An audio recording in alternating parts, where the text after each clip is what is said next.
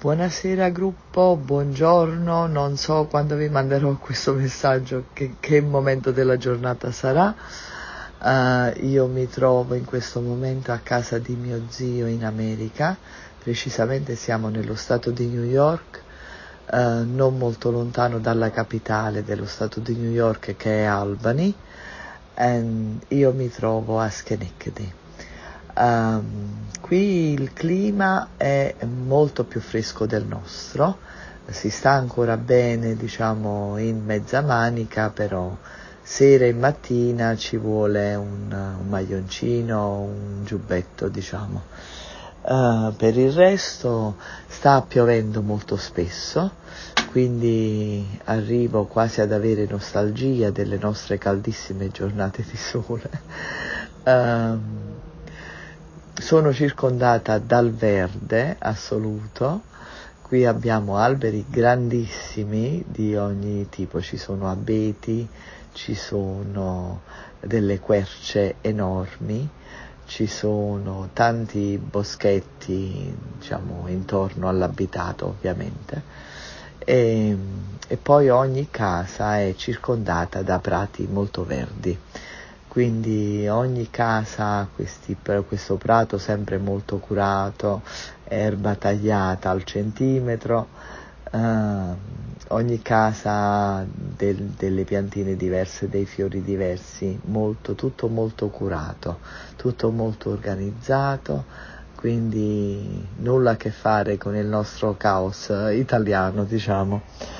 E, ehm, casa di mio zio si trova eh, in una zona residenziale, come vi dicevo circondata dal verde, lui nel retro della casa ha anche un ampio orto dove eh, si diletta a coltivare tutti i tipi di ortaggi, cercando di avere sempre a disposizione prodotti freschi e genuini per eh, cucinare diciamo all'italiana poi eh, la sua casa è composta da 3-4 camere da letto, 4-5 bagni, eh, abbiamo un semiterrato molto ampio, poi c'è una sala da pranzo, un salotto, eh, una cucina molto funzionale eh, e poi c'è un bello spazio eh, qui davanti all'ingresso, praticamente Fuori dalla porta di casa c'è un bel portico eh, che affaccia sul giardino e sui fiori e c'è una bella panchina e qui adesso sono io seduta a parlarvi.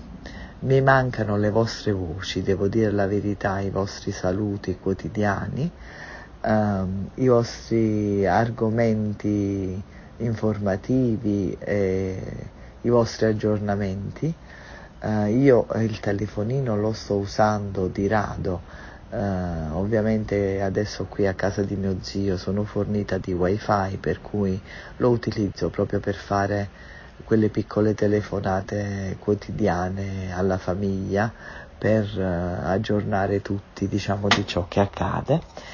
E qui oggi e domani gran fermento in questa casa, in questa famiglia perché eh, sabato abbiamo il matrimonio, si sposa mio cugino per cui sono tutti intenti nei preparativi. E io cerco di dare una mano per quello che mi è possibile. Um, per il resto uh, sono atterrata all'aeroporto di New York JFK uh, settimana scorsa quando vi ho salutato diciamo dal gruppo. E uh, il volo è andato benissimo siamo addirittura atterrati a New York con un'ora di anticipo. Ora di anticipo che ovviamente poi ci siamo giocati alla grande perché eh, si è pensato bene di farci fare più di tre ore e mezza di fila in aeroporto per fare il controllo dei passaporti. Quando si arriva all'aeroporto di New York, JFK, Uh, devo dire la verità, è tutto molto caotico. Uh, si dice che noi italiani siamo disorganizzati, non siamo efficienti, questo è quello che gli americani pensano, diciamo, delle strutture italiane uh, di trasporto, pubbliche e quant'altro.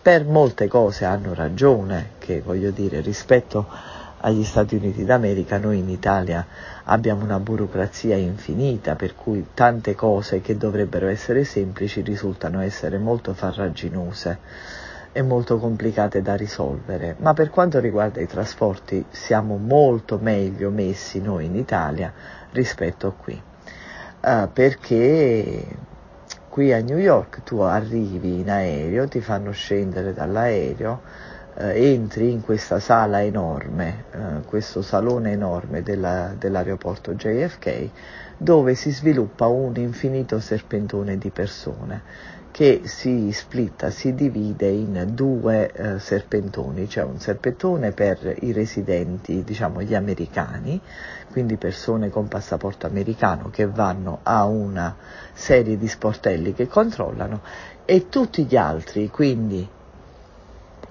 europei e eh, extracomunitari diciamo di altre parti del mondo, quindi i passaporti stranieri vanno tutti in un altro serpentone. Questa fila infinita di persone, non so per quale motivo, quel giorno era così intasata che noi ci siamo ritrovati a stare fermi, impiantati in piedi, in fila, per tipo un'ora senza muovere nemmeno un passo, né in avanti né indietro. Alla fine il risultato, atterrati alle tre e mezza di pomeriggio, siamo usciti dall'aeroporto che praticamente stava, eh, era quasi notte diciamo, erano le sette passate di pomeriggio. Um, abbiamo fatto questo controllo passaporto, in effetti la cosa una volta arrivata allo sportello si è risolta in frazioni di secondo perché tu metti il passaporto su un lettore, uh, su uno scanner, Uh, lo scanner legge il microchip del passaporto perché per venire in America bisogna essere muniti di passaporto con microchip.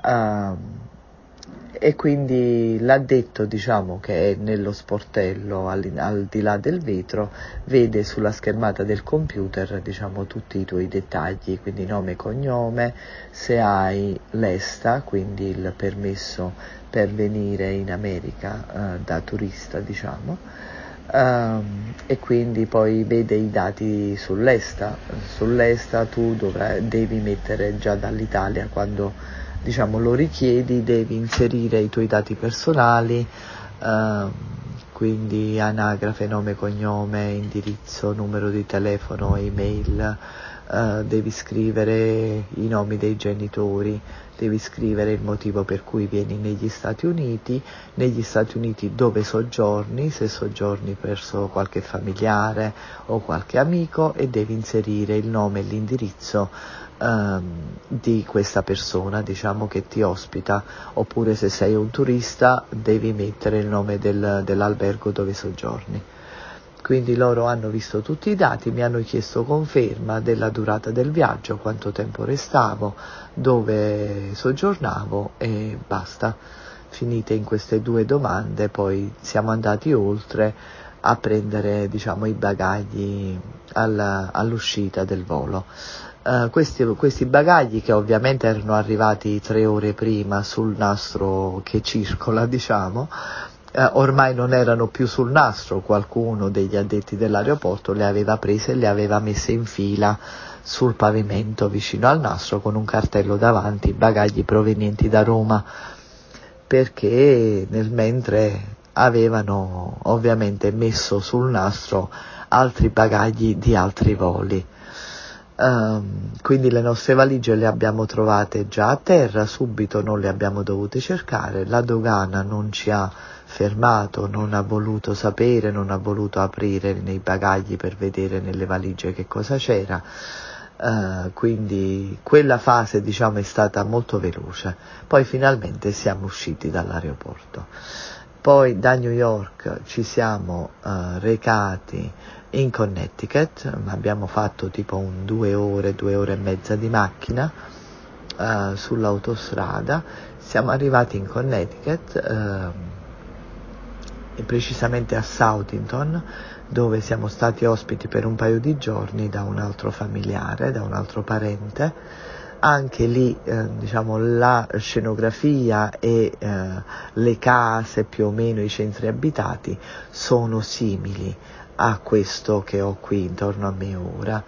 Uh, diciamo, la tipologia, tutte le casette singole con il prato intorno, grandi alberi verdi, prati molto curati, case molto curate e poi centro abitato dove trovi eh, grossi supermercati, grosse farmacie, grossi ristoranti, fast food di ogni sorta, eh, scuole, uffici, eh, parchi pubblici dove i bimbi giocano, uh, stazioni dei, dei, pompieri, della polizia e tutti i centri abitati si somigliano tutti in questa parte degli Stati Uniti, quindi parliamo degli stati diciamo a nord uh, degli Stati Uniti.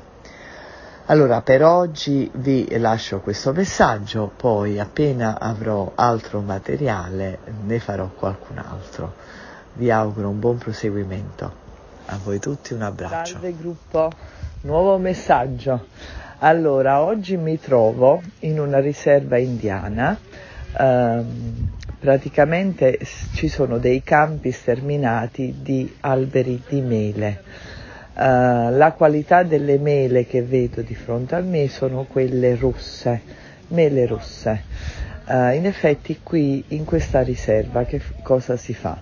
Allora si viene, c'è un negozio dove vendono tanti eh, articoli e prodotti, quindi sidro, succo di mele, dolci alle mele, vendono manufatti, vendono bigiotteria che fanno loro, vendono tazze, tante cose, anche tessuti che loro fanno, colorano e eh, poi eh, si va nel campo come, dove mi trovo io adesso e si, eh, c'è un, un, piccolo stand dove si compra una busta.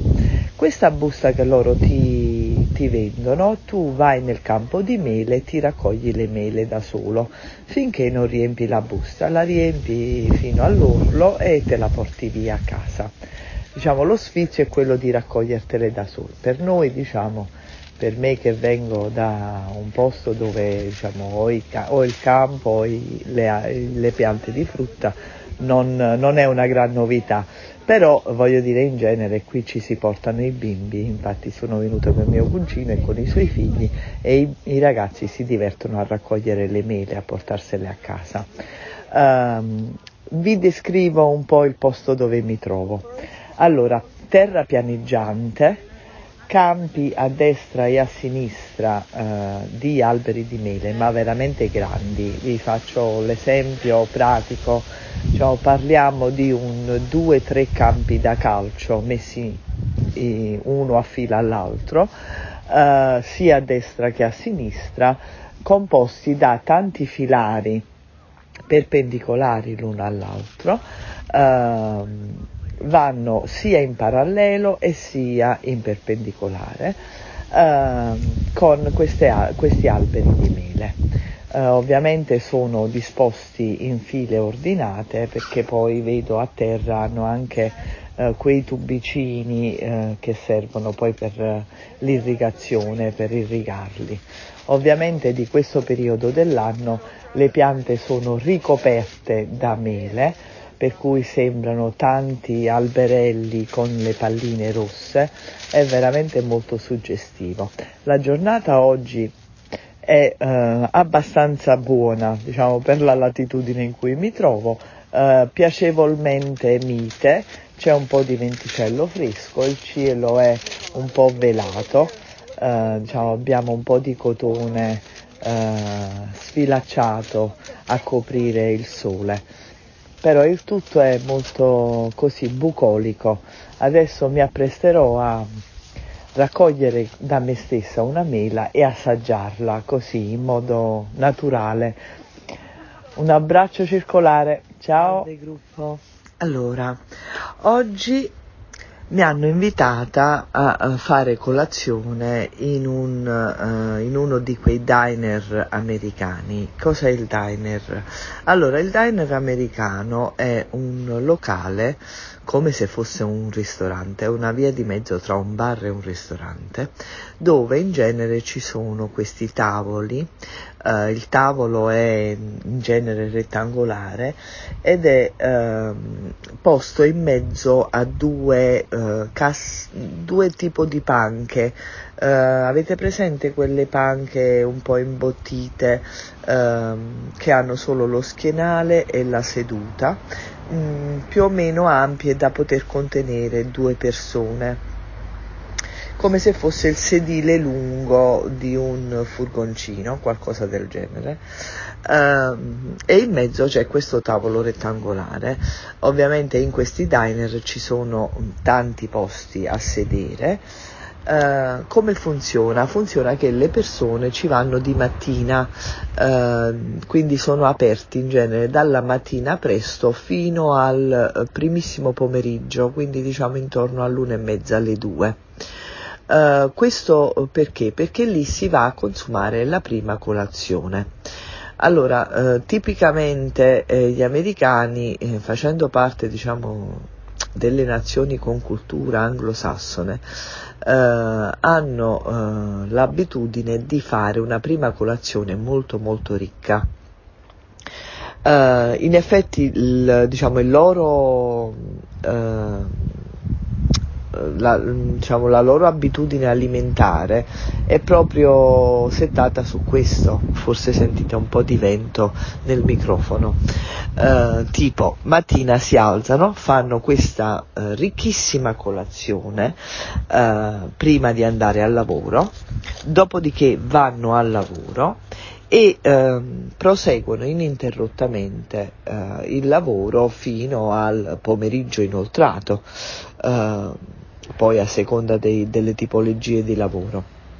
Ci sono persone che mh, più o meno nell'equivalente orario del nostro pranzo Uh, si prendono una pausa dal lavoro per prendere un caffè e magari mangiare una frutta un tramezzino, un dolce, diciamo qualcosa che abbia l'intento di spezzare la fame e quindi eh, si passa dalla prima colazione ricchissima, spuntino di metà giornata, ma è veramente proprio uno spuntino, quindi nessun pranzo, e poi quando tornano a casa mangiano direttamente a cena. La piccola differenza è che la loro cena si svolge intorno alle sei e mezza, sette di sera, mm, diciamo in, in, molte case anche verso le 6 del pomeriggio, per noi sarebbe quasi un orario diciamo da ospedale perché è un po' prestino.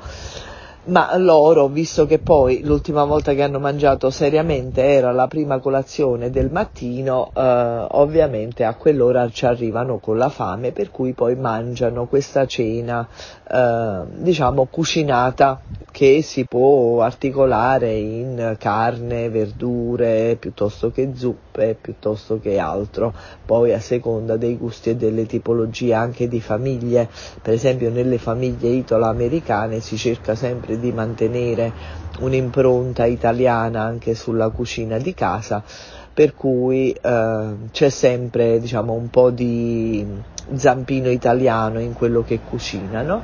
Uh, in alcune altre uh, diciamo, case si mangia uh, quello che si è portato via strada facendo tornando dal lavoro, magari si fermano, prendono qualcosa in un ristorante, in un fast food, in genere questi, ehm, diciamo, questi posti commerciali da ristoro sono dotati di take away eh, forniscono questo servizio, quindi in genere il ristorante o la pizzeria o il fast food ha una finestra all'esterno attraverso cui le macchine passano e direttamente dalla macchina fanno l'ordine, ritirano il sacchetto piuttosto che lo scatolino contenente quello che hanno ordinato, lo portano a casa e lo mangiano a casa per quelli che non cucinano, quelli che cucinano si cucinano qualcosa. Eh, da quello che vedo e deduco, mm, vedendo gli scaffali dei supermercati, e eh, diciamo informandomi un po' eh, capita molto spesso che le persone vadano a fare spesa nei supermercati proprio all'uscita dal lavoro verso le 5, 5 e mezza di pomeriggio, eh, passando al supermercato magari comprano eh, qualcosa di semi pronto o di già pronto solo da, risco- da riscaldare nel microonde, quando tornano a casa poi provvedono diciamo, a mangiarselo. Uh, quindi diciamo questa cena uh, loro la fanno quando rientrano dal lavoro, quindi intorno alle 6, 6 e mezza. Allora io sono andata a questa colazione, uh, fortunatamente diciamo mi hanno invitato in un orario non troppo presto, erano verso le 10, 10 e qualcosa, avevamo l'appuntamento, siamo andati, io non ho registrato l'audio nel locale perché era veramente molto affollato e molto molto rumoroso, ho aspettato di uh, rientrare per poter uh, descrivere le cose con diciamo più calma. Uh, in questo diner um, noi siamo entrati, ci siamo accomodati, eravamo tante persone, quindi abbiamo occupato più uh, tavoli Uh, che ovviamente sono fissi a terra, non è che voglio dire si va in 10 persone e si può fare una tavolata da 10, è quasi impossibile in quei posti, uh, perché questi, tutte queste postazioni uh, a sedere sono diciamo per 4 persone, altrimenti l'altra opzione è quella di sedere sugli sgabelli alti a fronte banco, dove anche lì ti servono il caffè piuttosto che la prima colazione colazione così come la chiedi. Che cosa si mangia? Allora, loro mangiano uh, bacon, uova, uh, french toast, che sarebbero dei, del pane tostato uh, con formaggio impanato nell'uovo e poi fritto. Uh, patate, um, fagioli uh, speziati o meno, uh, salsicce, Ehm, dolci, eh, quindi fette di torta, torte di mela, cheesecake, ehm, frullati di frutta, caffè, tè, ehm, eh, macedonia di frutta, frutta fresca, Uh, ci sono persone che prendono uh, dei sandwich, ci sono persone che uh, si fanno fare i toast e poi li spalmano di marmellata, burro piuttosto che formaggio spalmabile. Quindi da quello che potete immaginare dietro al mio elenco, queste persone mangiano veramente tanto a colazione. Ovviamente io sono andata lì alle 10 di mattina e il mio stomaco non avrebbe retto molto di più di una tazza di tè e magari un biscottino o qualcosa diciamo proprio di piccolo per cui io ho eh, ordinato eh, una fetta di cheesecake il cameriere eh, mi ha guardato un po' meravigliato, come per dire questa è venuta qui a prendersi la fetta di cheesecake, possibile. E allora mi eh, ha fatto presente, dice ma il, eh, il dolce ve lo porto alla fine, prima cosa vi porto? E io gli ho detto, dico no guarda, mm, perdonami, ma noi, ehm, io prendo solo la tazza di, di tè e eh, una fetta di cheesecake, non voglio altro. A che voglio dire, eh, il cameriere ha preso l'ordine, ha capito che aveva a che fare con una persona non normale nel suo modo ovviamente di vedere le cose, perché per me quello non era un orario da poter mangiare così tanto. Um, e quindi eh, questi diner eh, servono tutte queste cose. Poi pomeriggio, finito il, diciamo, il turno della colazione che si attarda fino a coprire un po' anche il, diciamo, la parte del mezzogiorno per chi magari eh, lavora nelle ore notturne, quindi esce dal lavoro, va lì a prendersi qualcosa piuttosto che il caffè, piuttosto che il tramezzino per lo spacco diciamo, di mezzogiorno e poi chiudono. Poi giustamente per quanto riguarda la porzione cena c'è tutta un'altra serie di ristorazione, quindi ci sono le pizzerie, pizzerie che pizzerie non dovrebbero chiamarsi perché quello che servono non è una pizza, ovviamente per quella che conosciamo noi, eh, anche se in merito a questo poi ho da raccontarvi anche eh, la mia pepita d'oro, in effetti negli Stati Uniti sono riuscita a scovare un'autentica pizzeria napoletana che faceva una pizza veramente napoletana ed è stato diciamo come trovare l'unicorno. Comunque, piccola particolarità delle abitudini alimentari americane. Vi saluto. Pull the strap to open the container and remove the pouch. Place the vest over your head, wrap the strap around your waist, buckle it in the front, and pull too tight. Once outside, pull down on the red tab to inflate the vest and manually inflate, blow into the tube at your shoulder. Vest does have a light that turns on automatically once you hit the water. Uh, if you are traveling with children, uh, just look at the uh, safety information card for a life vest for an infant. We do have four life rafts on board this aircraft. There are two located in the forward part and two in mid-cabin. Please make sure that your seatbelts are fastened. Seatbacks and tray tables are in their full upright and locked position. And all those carry-on items are stowed. This is a non-smoking flight. Federal law prohibits tampering with, disabling, or destroying any smoke detector in the aircraft lavatory. Federal aviation regulations require passenger compliance with the lighted passenger information signs, posted passengers and crew member instructions, including seatbelt and smoking.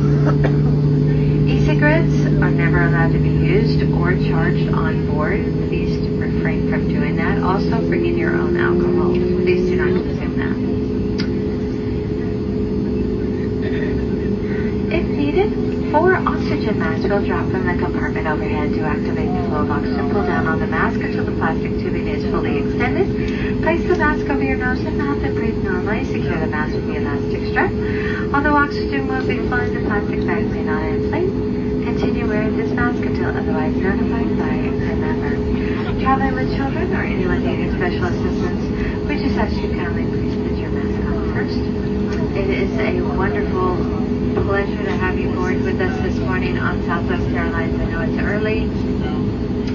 Now just sit back and relax and enjoy your flight.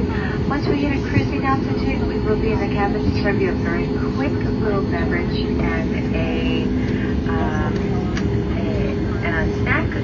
So just make sure, uh, or there is a menu in your seat back pocket that shows our selections because it's going to be a very quick beverage service.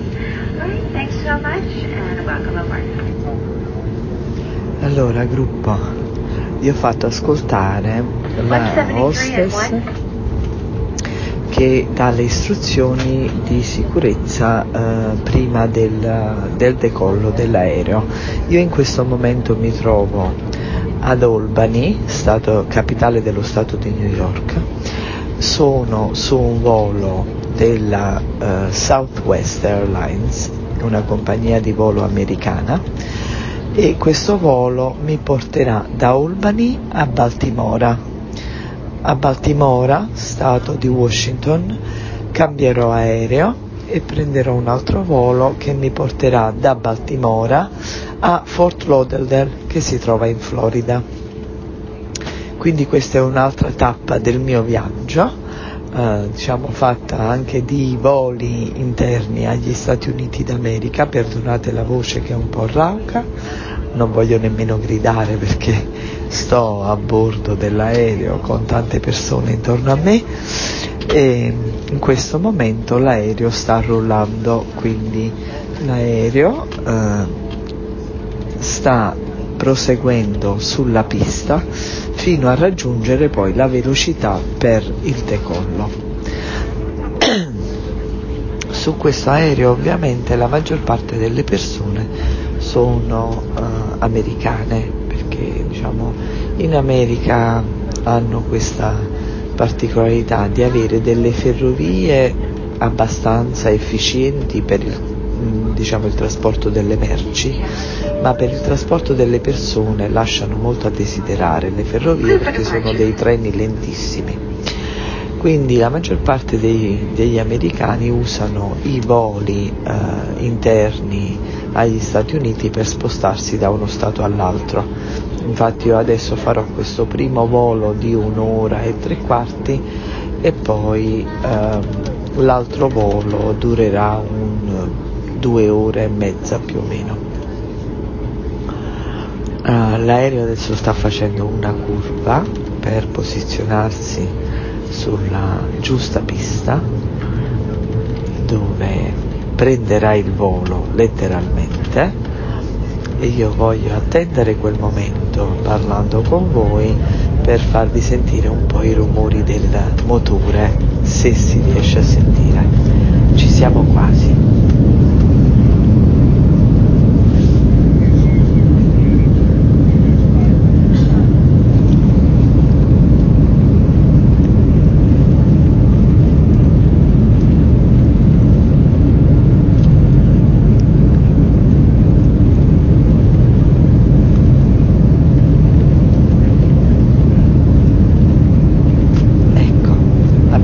lasciato il suolo, sento l'aereo che si è alzato e prende quota.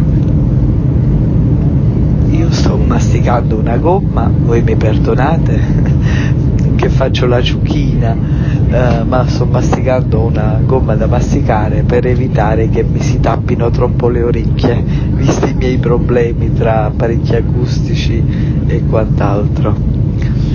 Comunque sotto di me in questo momento comincio a scorgere il panorama, il cielo è un po' velato di nuvole, quindi quando si è in volo sull'aereo queste nuvole risultano veramente come essere degli sfilacci di cotone idrofilo eh, che li vedi intorno a te dal finestrino dell'aereo e sembrano essere quasi diciamo di materia solida anche se poi quando ci passi attraverso con l'aereo ovviamente si diradano perché non è altro che aria. Eh, sotto di me vedo una grande distesa di verde questa è una regione dell'America lo stato di New York molto verde soprattutto qui diciamo più a nord vicino ai confini con il Canada ci sono molti boschi. Poi abbiamo uh, sotto di me vedo uh, un fiume che fa una grossa ansa, uh, fa quasi diciamo un, una curva ad U e poi si vedono i caseggiati, quindi piccoli centri urbani piuttosto che villette a schiera disposte ordinatamente e poi si vedono diciamo, i centri delle città o dei paesi della città che è Albany e dei paesi circostanti Albany eh, dove diciamo, vediamo queste strutture un po' più grandi che si vedono perfettamente anche dall'alto che sono in genere questi grossi centri commerciali dove ci sono questi ampi parcheggi molto più ampi dei nostri perché qui gli americani non sono abituati a parcheggiare le macchine diciamo una vicino all'altra come facciamo noi italiani. Sono abituati che tra una macchina e l'altra nel parcheggio ci devono stare tipo due metri nel, nel senso che non devono rischiare che aprendo lo sportello tozzino l'altra macchina. E sono un po' diciamo abituati agli spazi molto molto comodi e molto ampi. Quindi vi lascio con questi uh, suoni dall'aereo, vociare di viaggiatori e spero di fare presto un nuovo audio dalla Florida. Buona giornata. Vi faccio sentire un po' di rumori ambientali da Fort Lauderdale, Florida. Stiamo passeggiando in un uh, caseggiato dove ci sono tutte queste casine basse di un solo piano, ovviamente natura rigogliosissima, tante palme di tutti i tipi, noci di cocco, piante di mango, uccelli tantissimi che sicuramente sentite in sottofondo.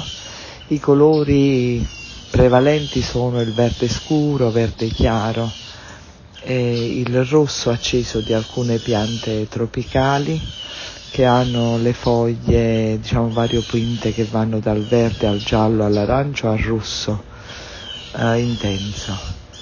E abbiamo tantissime piante tropicali, le case sono praticamente circondate da sorte di eh, diciamo angolini di foresta tropicale, eh, quindi molto molto verde.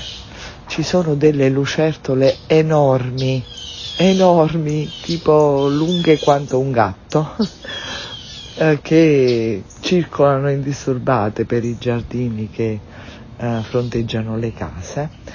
Io ieri praticamente ho fatto un'escursione termica, sono partita dallo stato di New York, dall'aeroporto di Albany, c'erano ieri mattina qualcosa come 10-12 gradi centigradi, non più di questo, ero quasi al congelamento e siamo atterrati a Fort Lauderdale ieri sera, c'erano 31 gradi.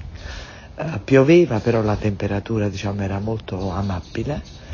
Uh, stamattina fortunatamente non piove, il cielo è un po' velato, uh, ma la temperatura è decisamente calda.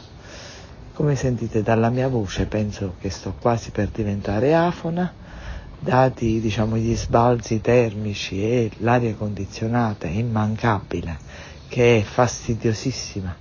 In aereo, in aeroporto, troppo freddo, aria condizionata troppo fredda.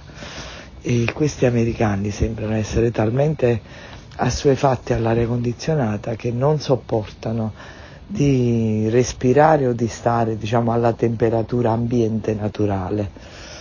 Noi invece che l'aria condizionata la teniamo solo ed unicamente quando è proprio vitale, il resto diciamo, dell'anno cerchiamo di adattarci alla temperatura naturale, o almeno voglio dire dalle mie parti così è. E quindi vi ho fatto sentire un po' di uh, uccellini, adesso sto continuando a camminare, qui è un po' più silenzioso, gli uccellini non si sentono più.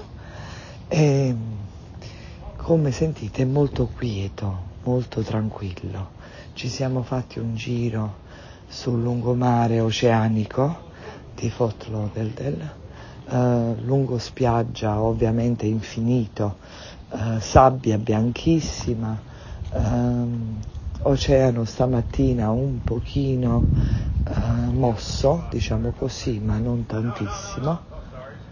E qui io mi diverto ad osservare le case che sono tutte casine basse basse di un solo piano e sono tutte di colori pastello, quindi troviamo casine gialline, verdine, acquamarina, azzurro, blu, bianco ed è tutto molto diciamo pittoresco.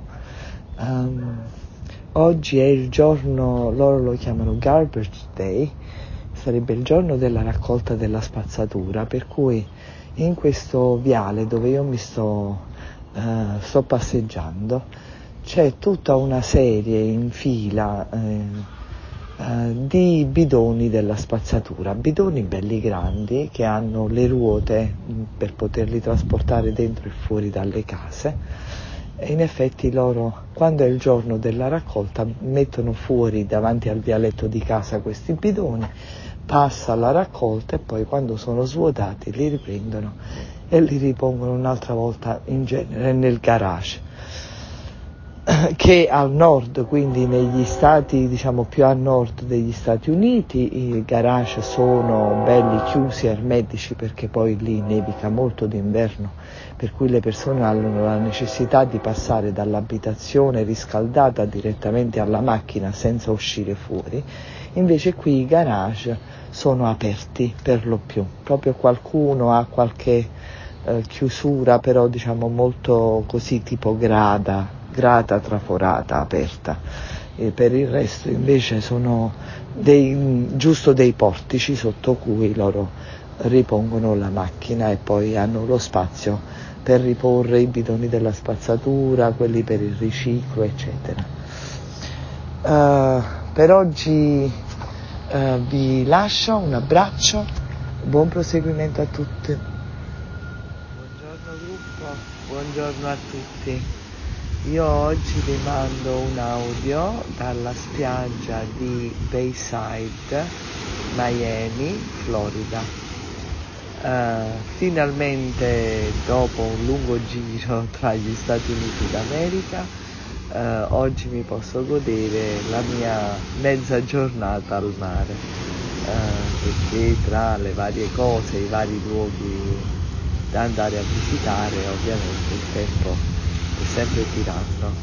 Non importa per quanto si è in viaggio, però si accumulano sempre i posti da vedere eh, e le persone a cui fare visita, che era questo diciamo il mio motivo principale, eh, il movente principale del mio viaggio negli Stati Uniti era quello di eh, fare un po' di eh, visite a parenti e amici che vivono da quest'altra parte dell'oceano. Eh, allora, io mi trovo eh, proprio sul bagnasciuga della spiaggia di Bayside, mi trovo su una porzione di spiaggia libera, eh, davanti a me ovviamente ho l'oceano Atlantico, la sabbia è di colore quasi bianco, diciamo una sabbia molto molto chiara, eh, molto sbrilluccicante, diciamo, ha tanti residui di conchiglie, eh, per cui a volte assume dei toni eh, bianco perla, a volte argentati, a volte dorati. Uh, su questa spiaggia uh, ci sono diverse persone, non è affollatissima, però diciamo tutta la, la parte, la prima fila diciamo, di ombrelloni, quella proprio sul bagnasciuga, è quasi tutta completa. Diciamo. Eh, io in questo momento sono senza ombrellone, sono solo con una piccola borsa qui con giusto qualcosa da bere e eh, teli da spiaggia, giusto per sdraiarci a prendere un po' il sole. Alle mie spalle ho eh, la torretta di guardia eh, dei, dei bagnini ehm, che è proprio classica come si vede pure nei film, nei telefilm americani prova a descrivervela. Allora è completamente eh, costruita in legno dipinta con colori giallo e blu. Eh, ha una base che sono in effetti delle travi di legno eh, assestate a terra a forma di quadrato, eh, c'è una scala in legno sempre con eh, relativo corrimano ad ambo i lati, sempre costruita in legno e poi intorno intorno alla casina, diciamo così, c'è una sorta di balconcino che ci gira eh, diciamo tutta intorno. E ehm, la eh, casupola dove eh, i bagnini si riparano è chiusa con delle finestre dai tre lati ovviamente che guardano al mare eh, da finestre sono delle finestre trasparenti scorrevoli per cui si suppone che il bagnino all'interno abbia anche un po' di climatizzazione, diciamo così, o se non altro abbia modo di eh, avere qualcosa per rinfrescarsi dalla temperatura che è molto alta. Suppongo che oggi qui siamo intorno ai 32-33 gradi. Um, vedo che sul tetto, sempre in legno di questa torretta di guardia, ci sono delle antennine, quindi suppongo che siano collegate con delle eh, frequenze radio, ovviamente quelli poi si comunicano eh, da una torretta all'altra lungo la, tutta la costa e alle spalle di questa torretta, quindi alle spalle diciamo di fronte al mare, alle spalle mie anche, c'è questo grosso parco. Questo parco è molto molto verde, ovviamente svettano al, livello più alto del parco, ci sono alberi tropicali con fronde molto ampie eh, di un colore verde molto intenso. Abbiamo più alti di tutti eh, le palme, palme da cocco, e poi ci sono anche le palme che al posto di dare i cocchi danno ehm, diciamo delle cascate di eh, piccole palline, sono ovoidali, sono tipo come delle piccole uova di color verde che poi a seconda della maturazione passano dal verde al giallo al rosso intenso. Diciamo che sarebbe tipo la palma da dattero, però non da un dattero, ma da un, uh, un frutto che in effetti poi contiene solo i semi per uh, dare vita ad altre palme. Um, poi abbiamo uh, un uh, sottobosco, diciamo così, degli alberi alti di altre tipologie di piante a foglia larga, sono delle piante verdi, piante tropicali e abbiamo anche uh, le piante proprio tipiche della spiaggia della Florida, che è una specie di erba tappezzante mh, ha una foglia molto carnosa, è come se fosse una pianta semigrassa. Io vi chiedo scusa se non ve le elenco, ma io non conosco i nomi di queste piante. Um, comunque il tutto dà un'idea molto fresca, molto rinfrescante anche allo sguardo, vista la canicola, uh, perché questo verde uh, diciamo, a costeggiare, a, a, fare da separazione tra la strada, poi c'è il Parco Verde che diciamo, è molto largo, eh, ci si cammina attraverso almeno diciamo, per un 500-600 metri. E poi eh, diciamo, all'improvviso si ferma il verde, comincia la porzione di sabbia che è più o meno di un 50-60 metri e poi abbiamo l'oceano. E voi vi trovate esattamente dall'altra parte dell'oceano. Uh, sulla spiaggia persone che passeggiano, uh, bagnanti, bambini che giocano in acqua. L'acqua in questo momento è giusto un po' uh, mossa, diciamo poche onde a infrangersi sulla, sulla riva. L'acqua è molto molto limpida, non è per niente fredda, anzi eh, l'ho trovata diciamo quasi tiepidina, eh, appena si entra si sente quel refrigerio ma poi ci si accorge che l'acqua non è fredda e eh, diciamo, a questa latitudine è più calda dei nostri mari, del mare del Mediterraneo in effetti. Um, poi alla fine, diciamo, in lontananza, sia sul lato destro che sul lato sinistro, eh, seguendo con lo sguardo diciamo, il, eh, come prosegue la costa, eh, la costa del bagnasciuga, proprio in fondo all'orizzonte si scorgono dei palazzi molto alti, perché poi c'è la parte di Hollywood Beach a nord e c'è la parte di South Beach Miami a sud. E eh, diciamo tra dove inizia South Beach Miami, che è più o meno in linea d'aria, suppongo sia almeno di un 2-3 km da dove io mi trovo, anche se oggi è molto chiaro in questo momento, quindi la visibilità è, è molto buona. Uh, si vedono scagliarsi ovviamente alberghi, uh, grattacieli uh, proprio giù a South Beach e poi ci sono questi condomini altissimi, tipo ognuno almeno di una quindicina, venti piani più o meno, e queste sono diciamo delle case uh, proprio da vacanza, quindi ci sono i residenti e ci sono anche alcuni di questi palazzi che vengono poi utilizzati per fittarli alle persone per il periodo di vacanza. Eh, più in là ovviamente South Beach Miami, eh, nei grattacieli ci sono appartamenti fronte oceano lussuosissimi, eh, ma ovviamente parliamo di eh, cose che si possono permettere quelli che guadagnano cifre stratosferiche perché parliamo di extra extra lusso.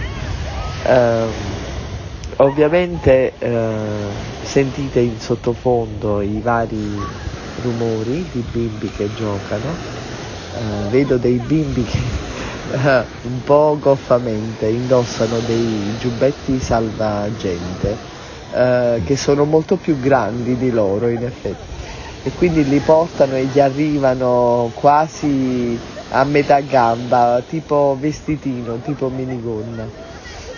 Uh, qui tutte le persone si proteggono molto dal sole, io ho messo una, una protezione 50 uh, eh, perché qui quando picchia picchia di brutto, diciamo così, eh, però vedo molte persone eh, che indossano magliette a manica lunga eh, in spiaggia e fanno il bagno con le magliette a manica lunga.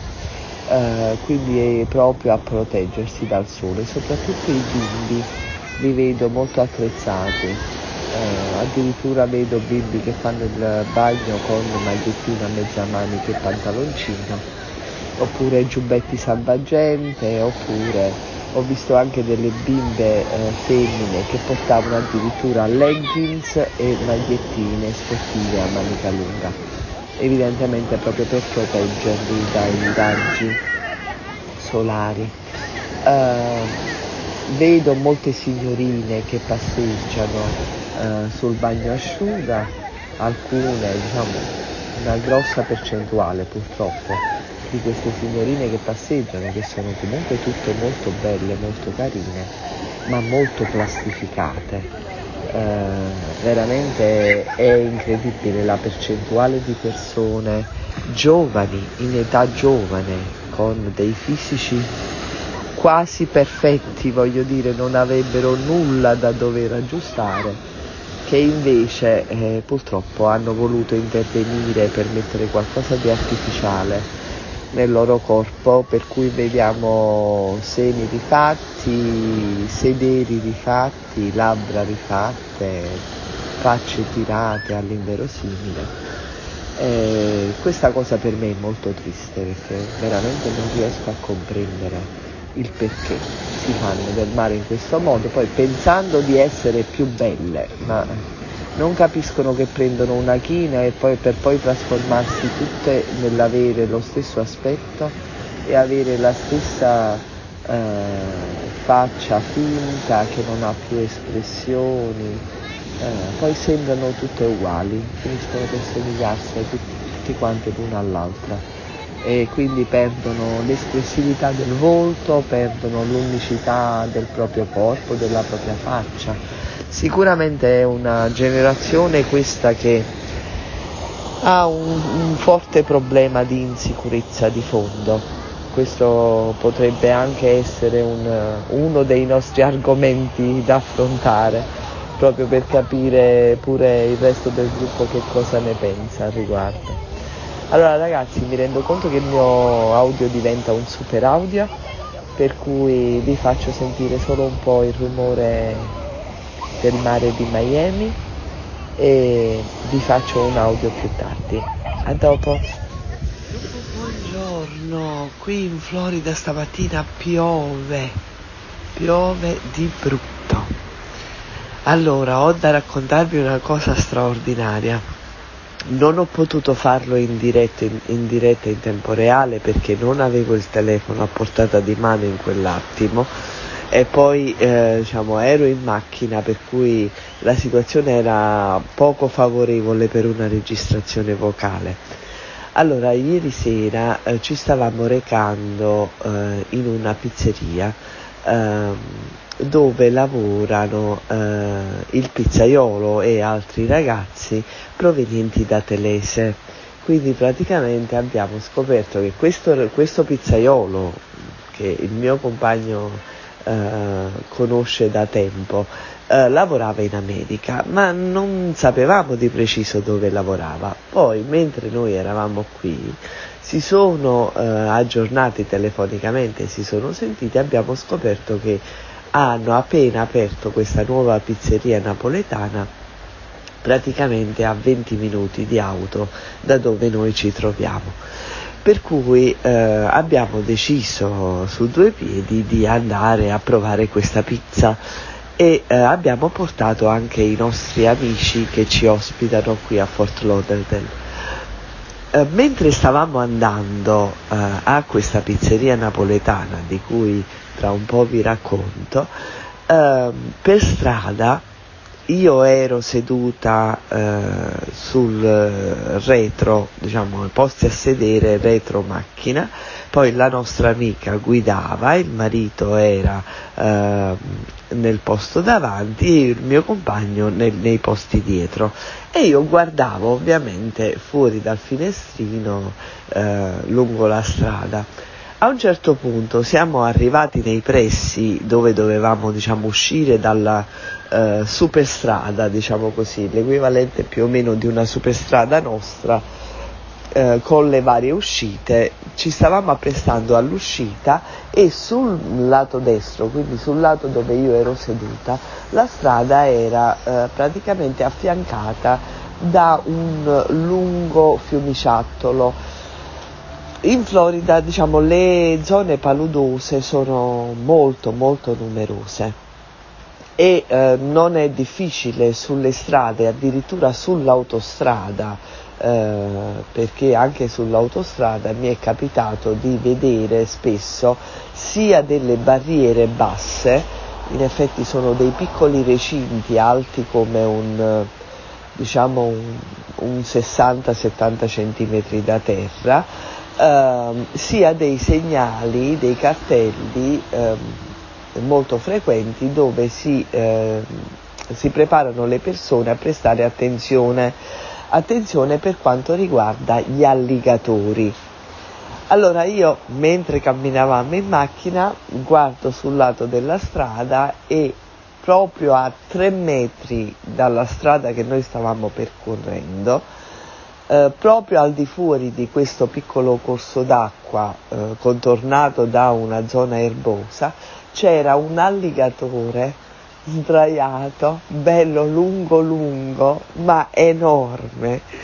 E io praticamente nella macchina sono rimasta quasi di sasso, che dicevo, ma no, l'alligatore! Ed era enorme, era più lungo di un giocatore di basket eh, sdraiato a terra, eh, molto più lungo di due metri una bestiaccia ed era lì bello, sornione, sull'erba, eh, diciamo con la coda verso questo piccolo corso d'acqua, il muso verso la strada e lui era bello sdraiato nell'erba e eh, così eh, non so se dormiva o se aspettava eh, qualcuno che passasse di lì o qualche bestia che passasse di lì, perché ovviamente il pericolo è che quando hanno fame loro in base alla forma eh, che ha l'essere che si trovano nelle vicinanze attaccano. E quindi io ho visto dal vivo un alligatore, mi era capitato di vederli, però di vederli tipo li ho visti negli acquari, nei zoo, eh, diciamo, al di là di una barriera eh, fisica, e in questo caso tra me e l'alligatore in effetti c'era lo sportello della macchina, quindi diciamo, la cosa è stata un po' più ravvicinata. Uh, allora dicevo, siamo andati poi a questa, uh, per me ovviamente una, un'esperienza uh, straordinaria questa dell'alligatore perché da noi non è che ne, ci capita di incontrare mentre camminiamo in macchina o a piedi di incontrare un alligatore. Ci siamo recati in questa pizzeria napoletana e ragazzi veramente sono rimasta sorpresa. Tutto mi aspettavo dall'America purché di poter mangiare una pizza tipica come la mangiamo noi nel sud dell'Italia. E in effetti la pizza era veramente buona, i prodotti erano proprio i nostri buoni e eh, il forno, piccola differenza, il forno non era a legna ma era elettrico, perdonatemi che ho questa voce tappata ma qui c'è un'umidità di quelle proprio da, da, da record, eh, oltre al fatto che come sentite dal, dal sottofondo sta piovendo abbastanza forte. Quindi vi dicevo, eh, il forno è elettrico eh, in questa pizzeria. La pizzeria si chiama Mangia e Bevi. Eh, ehm, cucina tipica napoletana, si gustano sia le pizze e sia eh, piatti di pasta piuttosto che eh, carne o pesci cucinati diciamo secondo le ricette classiche napoletane. E mm, il pizzaiolo mi spiegava che loro volevano mettere il forno a legna eh, ma non sono riusciti ad avere il permesso perché a quanto pare qui le autorità americane che mh, ovviamente fanno i controlli dovuti per poi rilasciare le licenze per la ristorazione sono diciamo un po' eh, poco avvezzi ai forni a legna perché quei pochi che esistono negli Stati Uniti d'America, ovviamente parlo di forni a legna per le pizze, stanno cercando di farli sostituire e i nuovi che, le nuove pizzerie che si aprono non rilasciano la licenza per il forno a legna perché dicono che è troppo inquinante. Per cui il forno della pizzeria era elettrico. Eh, però devo dire la verità, eh, la pizza era buona. Uh, lo spessore era ottimo, la cottura era ottima, ovviamente la differenza eh, si, si, vede diciamo, tra il forno, il forno, elettrico a gas, eh, in effetti ha una fonte di, di fuoco di gas eh, innescata ovviamente poi dall'elettricità eh, e il forno a legna la differenza c'è, eh, però devo dire la verità l'hanno mascherata benissimo con prodotti di qualità. Eh, abbiamo anche assaggiato dei cannoli siciliani buonissimi eh, che ci hanno guarnito al momento come nelle migliori diciamo, eh, tradizioni nostre del sud per cui sono stata piacevolmente sorpresa da questa cosa e sono stata contenta anche di aver fatto un po' di pubblicità a questi ragazzi portando i nostri amici americani che ovviamente eh, visto che sono rimasti così piacevolmente colpiti, sicuramente passeranno la parola. Eh, quindi questa è l'esperienza dell'alligatore e la pizza. Buon proseguimento a tutti. Allora, oggi ho avuto conferma di un, uh, un'altra piccola stranezza americana. Allora, qui in America il barbiere quindi eh, il posto dove gli uomini vanno a tagliarsi i capelli piuttosto che a radersi la barba, eh, sono un po' diversi da, eh, dai nostri, quelli italiani. Allora, qual è la differenza? Prima differenza, dal barbiere in America non esiste il lavatesta, non esiste che tu vai dal barbiere, il barbiere ti fa lo shampoo e poi ti taglia i capelli, no, vai dal barbiere, ti siedi, il barbiere se ha i capelli diciamo un po' lunghini che hanno bisogno di essere inumiditi o bagnati prima di eseguire il taglio ti spruzza dell'acqua in testa semplicemente con uno spruzzino, tipo quelli che noi usiamo per la spiaggia, diciamo, per spruzzarci l'acqua addosso. Ti spruzza la testa con questo spruzzino con dell'acqua dentro in modo da inumidire i capelli ed esegue il taglio di capelli. Quindi, prima di, eh, differenza. Seconda differenza è che qui in America il barbiere che è, magari è in un centro eh, abbastanza popoloso, quindi un posto si suppone frequentato, eh, diciamo, nel salone ha due o tre sedie. Ognuna di quelle sedie rappresenta un'attività commerciale nel senso il negozio è del proprietario, quindi diciamo del barbiere proprietario del negozio, uh, però le altre due o tre sedie che ha a disposizione, le altre due o tre postazioni diciamo dove poter fare il taglio di capelli o quant'altro uh, che ha libere, lui le può fittare. Praticamente le fitta a un altro barbiere uh, che vuole diciamo, lavorare lì e tutte le persone che siedono su quella sedia pagano quel barbiere e quel barbiere diciamo, affittuario eh, paga un tot al mese eh, al proprietario del salone. Da noi questa cosa non è contemplata, almeno per quello che ne so io, da noi voglio dire c'è il barbiere, c'è anche l'aiuto barbiere che viene stipendiato, prende uno stipendio, al massimo prende una mancia da chi gliela lascia, eh, però non è che si fitta la sedia e chiunque si siede su quella sedia paga lui e non il proprietario del salone. Eh, altra piccola diciamo, differenza di cui vi volevo mettere al corrente. Allora, argomento eh, marketing americano.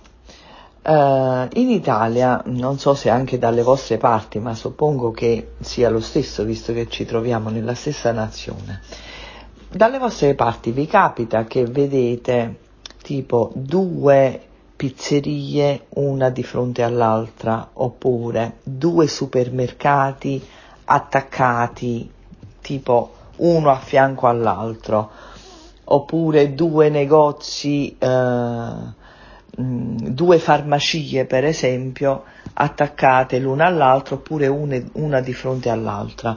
In genere in Italia questa cosa si evita, o almeno in tutti i posti d'Italia dove io mi sono trovata ad andare, non sono pochi, Ovviamente tipo la farmacia ne trovi una per ogni quartiere nelle grandi città, ma non ne trovi due di rimpettaie anche perché per le farmacie qui in Italia, in Italia noi abbiamo una, uh, una, sorta di regolamentazione, bisogna uh, aprire la, uh, si dà la licenza per la farmacia in base al numero di abitanti, in base alla popolazione e quindi diciamo ogni abitato, ogni tot mila abitanti ha una farmacia di riferimento, ma voglio dire in America qui funziona diversamente ho notato che per quanto riguarda le farmacie, eh, le farmacie qui in America non sono, eh, diciamo,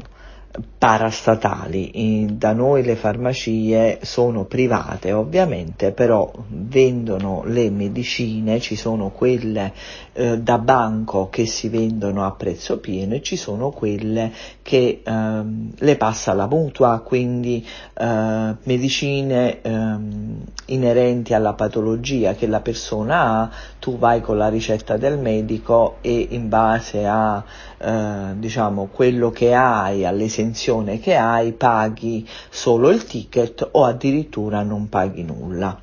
Uh, in America funziona che sì, tu vai con la prescrizione del medico, loro ti preparano la medicina, non ti vendono il pacco di medicine, o meglio le medicine per le patologie, Uh, loro, uh, tu porti la ricetta in farmacia, il farmacista uh, ti mette il numero preciso di pillole che tu devi prendere in un mese in una eh, boccettina di quelle di plastica scure col tappino e davanti ci fa un'etichetta personalizzata dove c'è scritto nome, cognome del paziente, la quantità del medicinale, che tipo di medicinale, il nome del medico curante e la posologia, cioè tu quante ne devi prendere, ogni quanto, eccetera.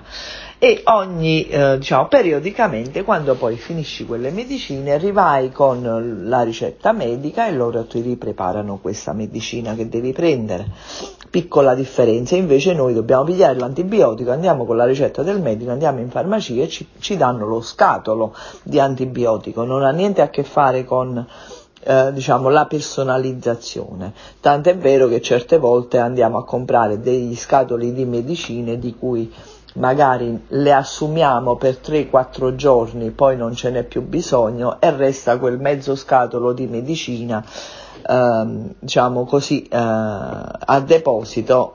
Purtroppo a volte poi capita pure che scadono e eh, restano inutilizzate, anche questo diciamo lo vedo come uno spreco, soprattutto se pensiamo alle persone che di medicine così ne avrebbero bisogno e magari non ne hanno. Comunque, eh, tornando al fatto della, del marketing eh, americano, allora qui in America le farmacie sono tutte eh, indistintamente in ogni paese, città dove ti trovi negli Stati Uniti, le farmacie sono sempre una di fronte all'altra.